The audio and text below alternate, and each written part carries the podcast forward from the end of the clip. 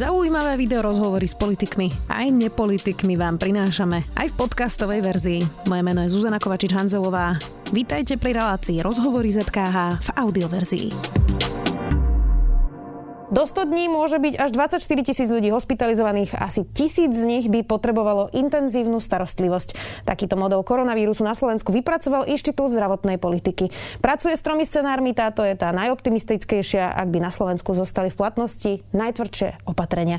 Podľa tohto modelu máme asi 60 dní na to, aby sme sa pripravili na množstvo pacientov v nemocniciach. Viac už s bývalou ministerkou zdravotníctva Andreou Kalaskou. Vítajte. Dobrý deň. Pani Kalaska, tak um, to sú hrozivé čísla aj pri tom najoptimistickejšom scenári. Áno, treba si povedať, že vďaka tomuto alebo týmto reštričným opatreniam, ktoré sú tu, povedzme si karanténne opatrenia, vďaka tým opatreniam, ktoré prijala vláda, a môžeme smerovať k tomuto najoptimistickejšiemu scenáru, pretože Inštitút zdravotnej politiky ukázal tri cesty a tri scenáre, ako by to mohlo prebiehať a z týchto troch scenárov tento je ten najlepší. Čiže tie, pre, tie opatrenia, ktoré boli prijaté, podľa mňa sú veľmi správne a teraz záleží na nás, na, ľudí, na ľuďoch, ako toto budeme dodržiavať.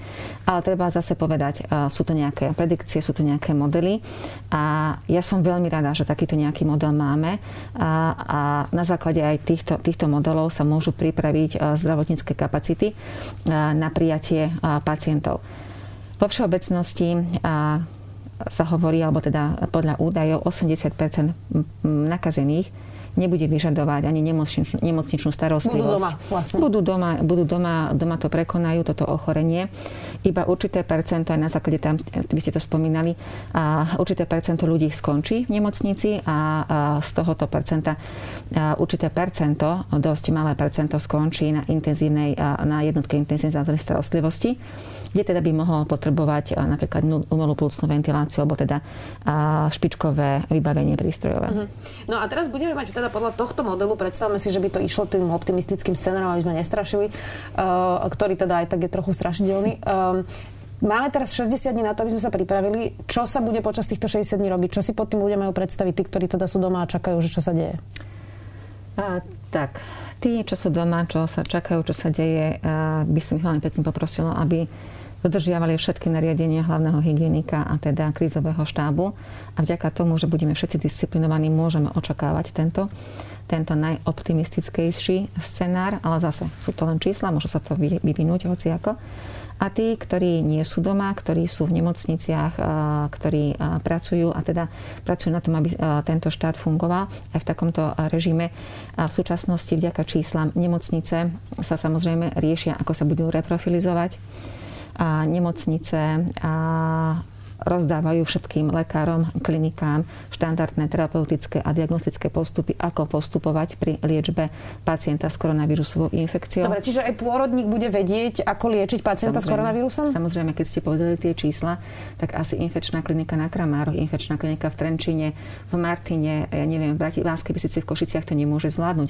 Tam máte určite počet lekárov a sestier a aj určité postelové kapacity, takže samozrejme všetci lekári, ktorí teda sú v nemocniciach, a tak by sa mali, a teraz to je prebieha, môžem povedať z UNB, a sa učia, ako postupovať pri liečbe pacienta, ktorý má koronavírusovú infekciu a to je jedna, jedna časť. Druhá časť je tá, že musí sa k týmto pacientom pristupovať v určitých ochranných prostriedkoch, čiže aj naučiť sa obliecť správne a hlavne správne vyzlieť toto ochranné alebo tieto ochranné prostriedky veľmi dôležité, aby chránil lekár, sestra, ošetrovateľ, sanitár sám seba a nemenej podstatné je aj v tomto manipulovať a starať sa v tomto oblečení o chorého. V tom oblečení je veľmi horúco.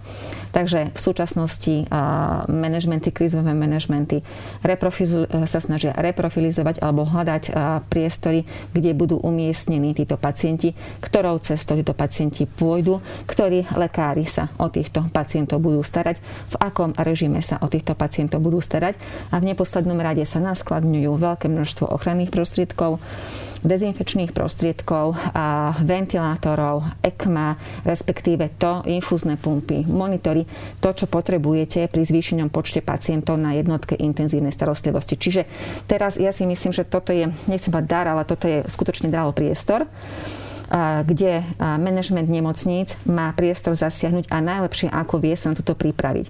Aj keď v súčasnosti je extrémne ťažké zohnať rúška, zohnať ventilátory, ochranné pomocky, ale každý skutočne robí, čo, čo môže. Tí ľudia sú vyčerpaní a robia na 110%, pripravuje sa na to najhoršie, aby sme dokázali pripravení. Keby sme napríklad išli tým scenárom a, a, krajín niektorých, teda, ktorí pristupujú oveľa benevolentnejšie, k reštičným opatreniam a nezavádzajú ich. Povedzme si Anglicko, tam som teda to počula tú vetu, že teda chcú zvýšiť kolektívnu imunitu. Um, Dobre, no, ale... No, zastavme sa pri tomto, uh-huh. pretože e, vlastne tam podľa tých modelov môže byť až 100 tisíce mŕtvych. Vy tomu rozumiete, prečo premiér krajiny by urobil takéto rozhodnutie e, a v podstate zabil tak svojich, svo, 100 tisíce svojich občanov akože takýmto, takýmto benevolentným prístupom? No, buď ten premiér krajiny má niektoré informácie, ktoré ja nemám, ktoré vy nemáte, ktoré nemá niekto iný. A ak má tieto informácie, tak je to, je to môj súkromný názor, prosím, hazard. Je to hazard, pretože e, vy vidíte, aká je smrtnosť. Čiže z počtu nakazených, koľko nám zomrie, napríklad v Číne boli 2-3%, áno. V Taliansku vidíte, že, tých, že tá smrtnosť je vyššia, okolo 6% zatiaľ. Prečo? pretože neboli pripravení, nemali čas. Tým pádom, keď sa vám nahranie veľké množstvo ľudí, ktorí potrebujú intenzívnu starostlivosť, to nie je jednoduchá medicína, tak aj nádej na to, že vás adekvátne budem liečiť, je iná, keď si vás rozložím v čase, pripravím sa na vás, mám zaškolené týmy, ako to liečiť, mám prístroj vybavenie, ako teraz si tam naplnete, ja tam mám 5 ventilátorov, 10 a, a, infektologov, tak asi vás oveľa viac zomrie. Čiže preto, a, keďže my sme prijali niečo, čo my rozložíme v čase a v čase bude to dlhšie trvať, ale postupne nám tí pacienti začnú prichádzať. Tým pádom ja mám čas na to pripraviť. Ale keď niektoré krajiny idú tým štýlom, že proste získame nejakú kolektívnu imunitu, ale pri získavaní tejto kolektívnej imunity 80% ľudí asi nebude potrebovať zdravotnú starostlivosť. 20% navštívi zdravotnícke zariadenie a 5% intenzívnu zdravotnú starostlivosť. Prepačte, podľa mňa si tiež myslím, že to je hazard s ľuďmi, pokladom nášho národa, starí ľudia, veď celý život odrobili pre štát a teda zaslúžia si adekvátnu starostlivosť od štátu. Mm. A títo ľudia budú extrémne ohrození, pretože majú... odpis. Prosím? Budú v podstate na odpis. Prvý. Áno. A keď prídu do nemocnice, kto sa o nich postará?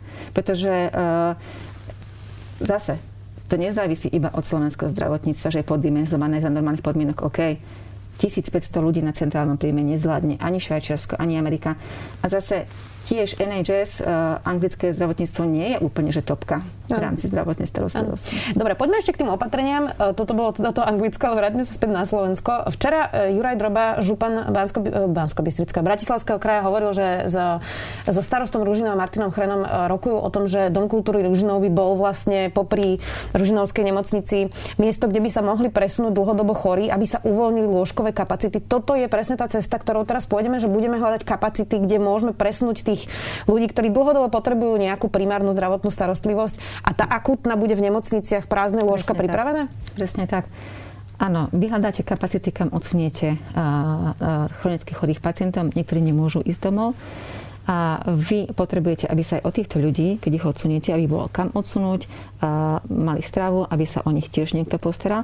Na druhej strane vy možno bude treba, že aj teraz máme teda núdzový stav, že zdravotnícky personál môže chodiť, alebo bude asi v budúcnosti, keď príde k najhoršiemu, chodiť medzi nemocnicami a tiež potrebujete ubytovať aj tie zdravotné sestry, ošetrovateľov, lekárov, ktorí napríklad prídu pomôcť v Bratislave, alebo tu asi očakávame napríklad v dvoch, troch centrách, že sa tí, tí pacienti budú centralizovať Čiže a, musia niekde prespať? Samozrejme, čiže teraz rokujeme, teraz rokujeme a musím povedať, že mnohí, a, a mnohí poskytovateľ nejakých hotelových služieb skutočne sú solidárni. Už sa pani riaditeľka nemocnice Bratislava ozval teda prevádzkovateľ, majiteľ jedného hotela v Bratislave, ktorý je ochotný tento hotel ponúknuť. Takisto mne to bolo veľmi sympatické, že zatvorila sa jedna klinika, ktorá, súkromná klinika mala, ktorá poskytuje iba plánované výkony a teda nie život zachraňujúce.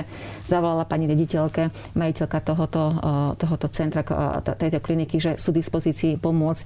Je, je to veľmi príjemné, čiže áno, je tu čas, ale zase vy potrebujete zdravotníckého pracovníka, lenže vy ho musíte naučiť, čo má robiť, pretože aj to tiež, potreb, to tiež potrebuje čas, lebo čím ste lepšie pripravení, tým lepšie sa o vás postaram a tým budem mať lepšie výsledky v, v liečbe. Uh-huh.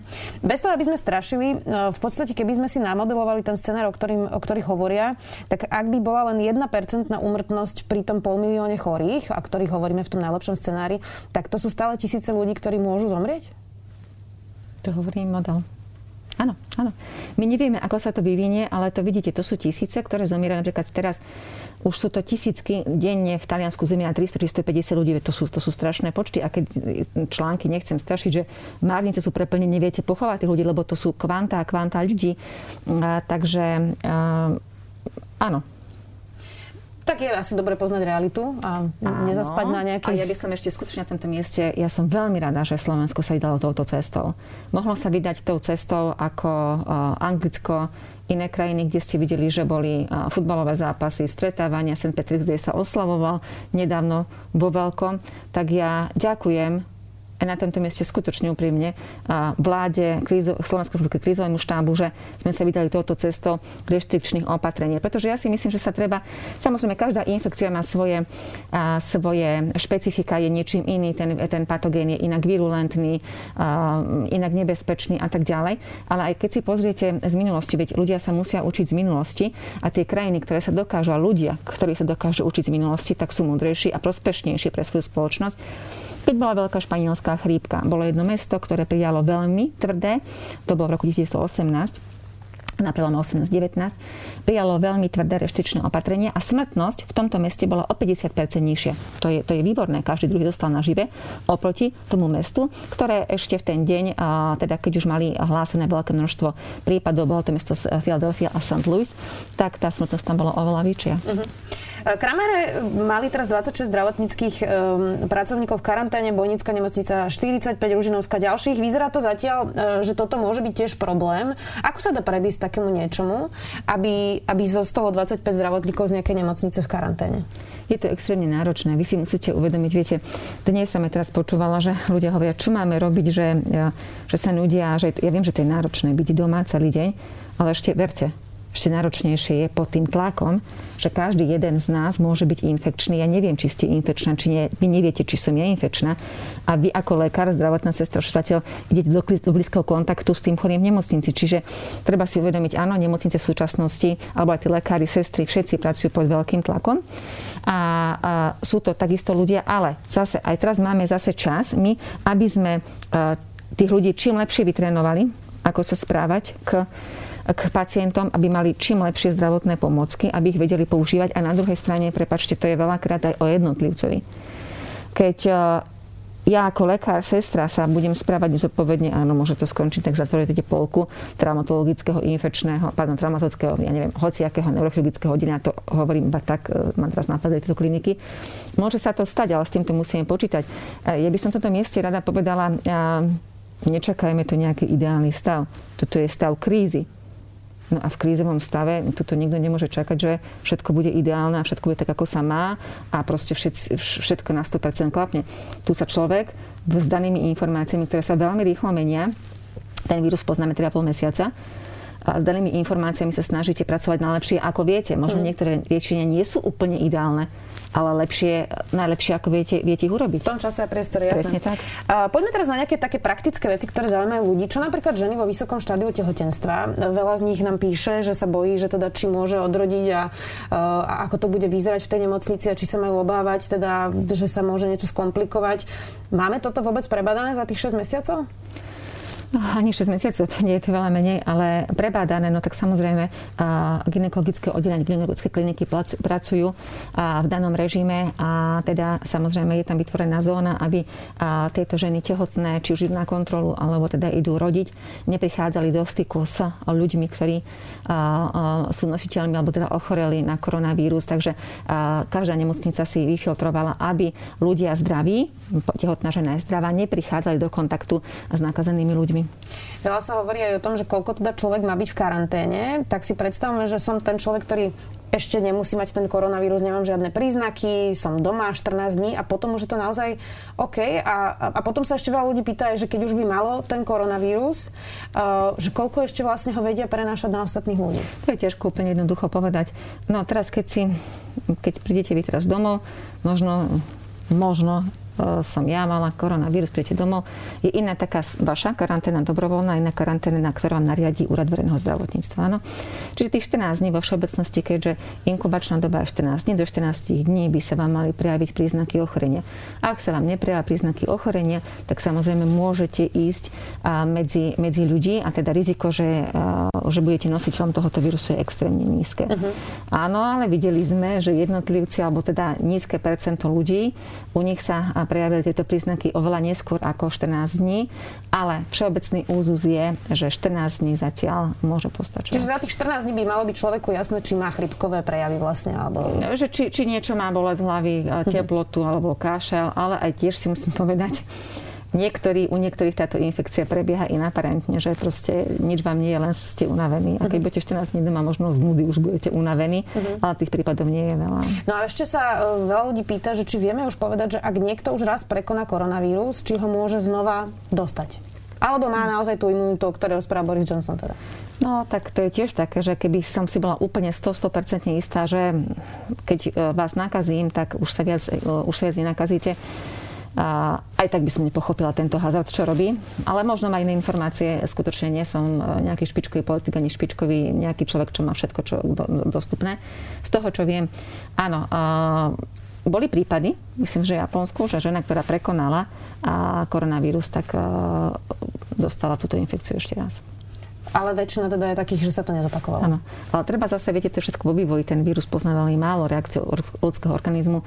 Tiež všetko sa báda, všetko sa skúma, tak a preto možno sú aj tieto opatrenia. Veľmi veľa ľudí, že však chrípku máme a toto e, hoci kedy a takýto popuk sa nerobí, lenže my ten vírus skutočne veľmi dobre ešte nie je prebadaný a jeho aj reakcie ľudského organizmu na tento vírus, všetko, všetko sa učíme vlastne v priebehu tejto epidémie alebo pandémie. Ľudia by chceli, aby sa všetkým robili testy. To je taká asi prirodzená ľudská vlastnosť, že majú strach o samých, samých seba, o svojich e, blízkych, takže vlastne chcú, e, aby sa robili tie testy naozaj vo veľkom. Prečo sa to momentálne nedá? Skúste to vysvetliť niekomu, kto nás teraz pozerá a hovorí si, že on chce, aby ho otestovali. A okamžite.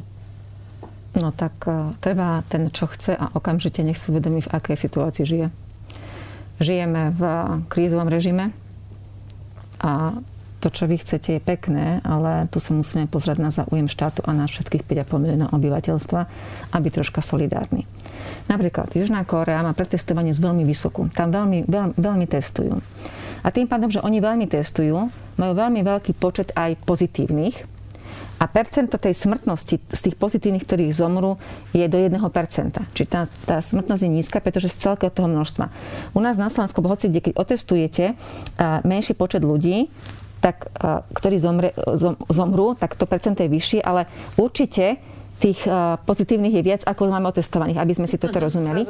No prečo? Pretože samozrejme treba si uvedomiť, že tu sú určité kapacity, ktoré samozrejme sa snažíme, alebo snaží sa ich štát doplňať, aby bolo viac, viac testov. A na druhej strane treba k tomu troška s pokorou a s múdrosťou pristupovať ten test musí byť veľmi kvalitný. To znamená, že keď ja vám poviem, že ste negatívna, tak ste negatívna a môžete ísť do sveta. Ak takýto test ja nemám, tak radšej vám ho robiť nebudem, lebo poviem, že ste negatívna, dáte si do rúšku a vybehnete do, po Bratislave a nakazíte všetkých. Čiže Radšej vás neotestujem a teraz sa tu všetci nie, že hráme, máme politiku, že nepoznáme svoj status, myslím si, že môžem byť pre vás negatívna. Keď vám poviem, že ste falošne negatívna, tak vy, ste, vy potom urobíte problém v spoločnosti, lebo budete nositeľ, nositeľkou a šíriteľkou tohoto vírusu. Čiže musí mať dobrý test, spolahlivý test a musí mi ho niekto vedieť urobiť, respektíve vyhodnotiť. Tie testy, ktoré teraz doteraz robilo iba Národné referenčné centrum, boli na, na, na podklade nejakej polymerázovej reťazovej reakcie a teda a, trval niekoľko hodín. V súčasnosti už sa tých centier vyvíja viac, aby teda sme skutočne dokázali viac ľudí testovať. Je to aj lepšie, ale zase s tým testovaním, testovanie je veľmi podstatné. Treba testovať, ale opatrne, aby to testoval ten, kto to vie metodikou taká, ktorá je preskúmaná a aby sa nám nestalo, že vás budem púšťať medzi ľudí s tým, že budete falšne negatívni. Aj tie rýchlo testy, čo sú. Hej, toto boli to, že vám zoberú stely z nosa alebo teda z úst. A oni urobia polymerazovú reťazovú reakciu, proste zistia vám tú, tú, tú DNA, teda pardon, RNA u vás, či máte ten vírus a povedia, áno, ste pozitívne, nie ste pozitívne. A tie rýchlo testy, čo sú tie všelijaké pojazdné by mohli byť, testovania, tak väčšinou tam by sa asi využívalo kvapka krvi a tam zistíte protilátky. Protilátky máme IgM, IgG, veľmi jednoduchšie povedané. U vás sa musia vytvoriť protilátky, aby som vás ja, aby ste boli pozitívna. A dnes, prvé dni to nemusíme. Hej, dnes sa, mi naka- dnes sa spolu, ja som chorá, vás nakazím a ja, že Ježiš Maria, že ja som chorá. Tak vy sa idete otestovať, nechcete byť 14 dní v karanténe, prídete, dáte prst, poviete negatívna, super, bežím do kina na diskotéku, teraz asi nie. No a problém je v tom, že vám sa ešte nestihli vysyntetizovať tie protilátky, a ktoré sú detekovateľné uh-huh, tým testom. No a v neposlednom rade ešte, aby si možno ľudia predstavili, že keďže máme e, obmedzený počet ľudí, ktorí odoberajú tie vzorky Presne bezpečne tak. a tak, tak asi prvorady sú napríklad tí lekári v karanténe, aby sme ich mohli rovno dostať naspäť do obehu. Ide, ideme samozrejme po prioritách. Uh, viete, uh, kvôli čomu vy chcete teraz, samozrejme, nie je to ideálny stav, keby sme mali veľa pracovníkov, veľa kvalitných testov a tie testy boli po celé krajine, ale myslím, že to málo ktorá krajina má, možno Južná Korea, ale my sa nemôžeme porovnávať s Južnou Koreou. Hej? A, a problém s testovaním na mnohé európske krajiny, vyspelejšie krajiny, a, tak a, tu, tu, tu nastáva problém, lebo na čo potrebujete poznať, či ste pozitívna alebo negatívna? Viete, keď doma sedíte, a, tak Proste treba sedieť doma. A ako dlho môže byť takýto prísny režim v krajine? Z vašich skúseností však boli ste aj ministerkou, aj štátnou tajomničkou. Um, pretože vlastne ten model, o ktorom teraz celý čas hovoríme, o tom, nazvime to najpozitívnejšom, uh, hovorí, že takto by bola uzavretá krajina minimálne dva mesiace. No keď som to videla, som tiež, oh, dá sa to zvládnuť? Na toto je odpoveď, ne, neviem, ale um, viete, aj tá ekonomika pôjde úplne inak keď, e, a možno aj tá ekonomika v Anglicku teraz ide úplne inak ako u nás, keďže tam ešte dlhodobo fungujú. A neviem, či to sa dá zvládnuť, že budú zatvorené školy ešte 2-3 mesiace, obmedzené prevádzky. Um, to skutočne neviem odpovedať, ale ja si myslím, že to sa bude, to sa bude vyvíjať v čase. Lebo vidíte, že sa to extrémne rýchlo mení. Keby sme takto my dve sa tu rozprávali pred týždňom s Rúškou, uh, poloprázdne mesto, by sme, ja, ja teda som tu úplne až tak, že nie, a teraz je to úplne bežné, že ani moderátora nevidíte bez rúšky. Takže tie, tá, tá situácia sa extrémne rýchlo mení a ja si myslím, je na vláde, na krízovom štábe sledovať situáciu v okolitých krajinách. Určite oni sa aj radia. Radia sa autority všetkých krajín a vidieť, ako sa vyvíja epidemiológia, koľko máte nakazených, akom stave sú tí ľudia, komunikovať s nemocnicami, ako sú pripravení, ako sú na tom s materiálom, s technikou, s ľuďmi, či to dokážeme a podľa podľa toho príjmať samozrejme opatrenia. Toto je, toto je predikcia. Ale keďže vidíme, že tu veľmi rýchlo sa všetko mení a môže sa všetko zmeniť za pár minút, tak e, aj podľa toho musia byť adekvátne a asi sa aj budú meniť tie, tie opatrenia, ktoré budú príjmané, či už e, sa budú zmierňovať alebo sprísňovať. Ale ja za seba som tá, že radšej, radšej viac, radšej viac, ako potom by sme všetci plakali. Jasné. Dnes Igor Matovič ohlásil novú vládu, v sobotu vymenuje prezidentka. Z vašich skúseností môže nastať nejaký, eh, nejaké spomalenie, pretože sa tam budú meniť persóny práve v tom krízovom štábe, alebo toto naozaj eh, funguje a vlastne sa vymenia len tie hlavy, ktoré budú potom ďalej pokračovať? No to vám neviem povedať. Ja nie som členkou krízového štábu na ministerstve, ja nie som minister, ktorý teraz sa zúčastňuje a riadenia tohoto štátu. A ja len verím, že všetko, je to náročná situácia na proberanie moci úplne akože skutočne, lebo ten človek musí byť up to date, musí mať najnovšie informácie a zase iné, keď máte, vy máte, nechcem, že styky, vy viete zavolať komu kam, a máte už nejaké kontakty, alebo nie kontakty, a ste sa s premiérmi mnohých krajín veľakrát rozprávali, alebo s ministrami zahranič, zdravotníctva veľakrát sa rozprávali. Aj tie vzťahy sú iné, ako keď tam prídete úplne prvýkrát a teda musíte riešiť veľ, veľmi krízu situáciu. Bude to extrémne náročné. Ja, ja, ja verím, že to všetko v poriadku a, prebehne a teda a ja si myslím, že dobre naštartovaný nejaký, nejaký model bude pokračovať. Nepovolali vás ešte z novej vlády? Ne, ne, ne, nespýtali sa vás, či by ste nechceli byť súčasťou tohto? A, nie.